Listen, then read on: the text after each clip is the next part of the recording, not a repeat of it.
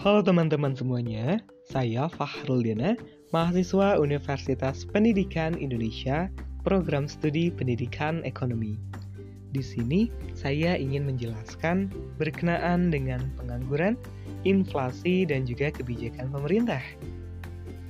Yang pertama, jelas kita perlu mengetahui apa itu pengertian dari pengangguran. Pengangguran atau unemployment didefinisikan sebagai suatu keadaan di mana seseorang yang tergolong dalam kategori angkatan kerja atau labor force tidak memiliki pekerjaan dan secara aktif sedang mencari pekerjaan.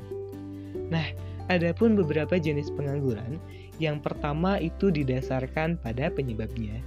Nah, untuk yang didasarkan pada penyebabnya ada beberapa jenis. Yang pertama, pengangguran normal atau frictional, di mana pengangguran ini disebabkan karena sulit untuk mempertemukan antara pihak yang membutuhkan tenaga kerja dengan pihak yang memiliki pekerjaan.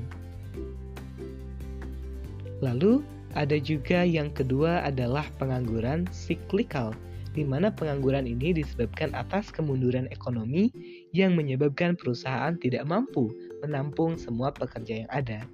Yang ketiga, ini ada pengangguran struktural.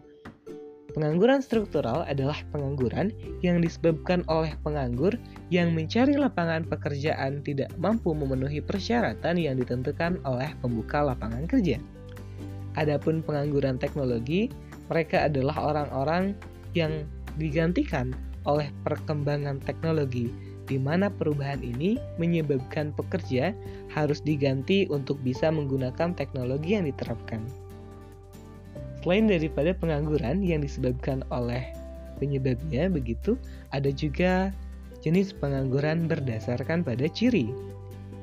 Yang pertama ada pengangguran terbuka, di mana tenaga kerja yang sungguh-sungguh tidak mempunyai pekerjaan dan pengangguran jenis ini cukup banyak karena memang belum mendapat pekerjaan padahal telah berusaha secara maksimal. Yang kedua, ada pengangguran tersembunyi. Tenaga kerja yang tidak bekerja secara optimal karena suatu alasan tertentu. Selain itu, ada juga pengangguran bermusim. Ini adalah pengangguran akibat siklus ekonomi yang berfluktuasi karena pergantian musim. Ada juga yang terakhir yakni pengangguran setengah menganggur di mana mereka adalah tenaga kerja yang tidak bekerja secara optimal karena tidak ada lapangan pekerjaan. Nah, biasanya mereka adalah tenaga kerja setengah manggur ini merupakan tenaga kerja yang memang bekerja kurang daripada 35 jam dalam seminggu. Selanjutnya, setelah kita membahas pengangguran, kita juga akan membahas inflasi. Murni pada tahun 2013 menyatakan bahwa inflasi adalah suatu kejadian yang menunjukkan kenaikan tingkat harga secara umum dan berlangsung secara terus-menerus.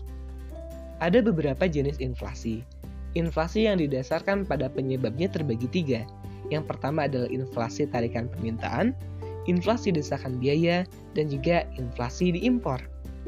Adapun inflasi yang didasarkan pada tingkat harga, ada tiga. Yang pertama adalah inflasi merayap, yang memang kenaikan harganya adalah 2-3% per tahun dan ada juga inflasi sederhana di mana kenaikan per tahunnya adalah 5 hingga 10% dan pun ada tentang hiperinflasi di mana kenaikannya bisa sampai 10 bahkan lebih dari 100%. Perlu kita ketahui berkenaan dengan dampak inflasi, yang pertama inflasi yang tinggi itu akan menghambat perkembangan ekonomi dengan biaya yang terus naik dan menyebabkan kegiatan produktif sangat tidak diuntungkan. Salah satu dari penyebabnya dan akan berdampak daripada perekonomian adalah inflasi akan membagikan pendapatan di antara golongan yang berpendapatan tetap dengan pemilik-pemilik harta tetap dan penjual atau pedagang yang akan semakin tidak merata sehingga akan muncul ketimpangan perekonomian yang cukup besar. Selain itu, kita juga mempelajari tentang kebijakan pemerintah. Nah, kebijakan pemerintah di sini dibagi dua ya.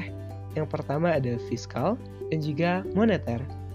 Fiskal adalah sebuah kebijakan yang meliputi langkah-langkah pemerintah untuk membuat perubahan dalam bidang perpajakan.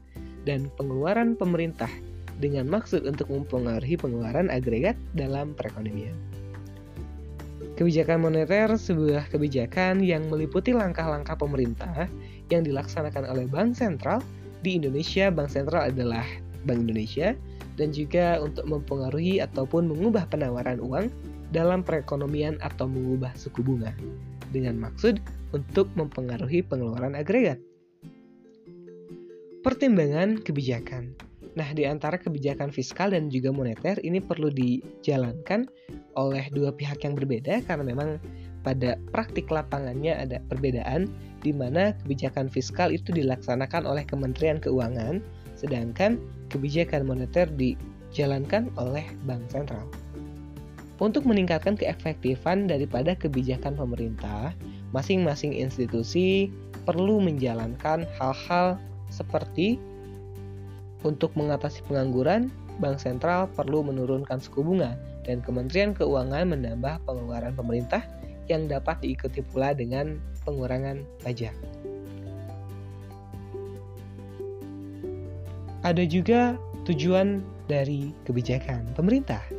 Yang bersifat ekonomi ada untuk menyediakan lowongan pekerjaan baru, untuk meningkatkan taraf kemakmuran masyarakat, dan juga memperbaiki kesamarataan pembagian pendapatan yang bersifat sosial politik untuk meningkatkan kemakmuran keluarga dan kestabilan keluarga, yang kedua untuk menghindari masalah kejahatan, yang ketiga untuk mewujudkan kestabilan politik pada sebuah negara. Itu yang dapat kita bahas kali ini. Semoga bermanfaat.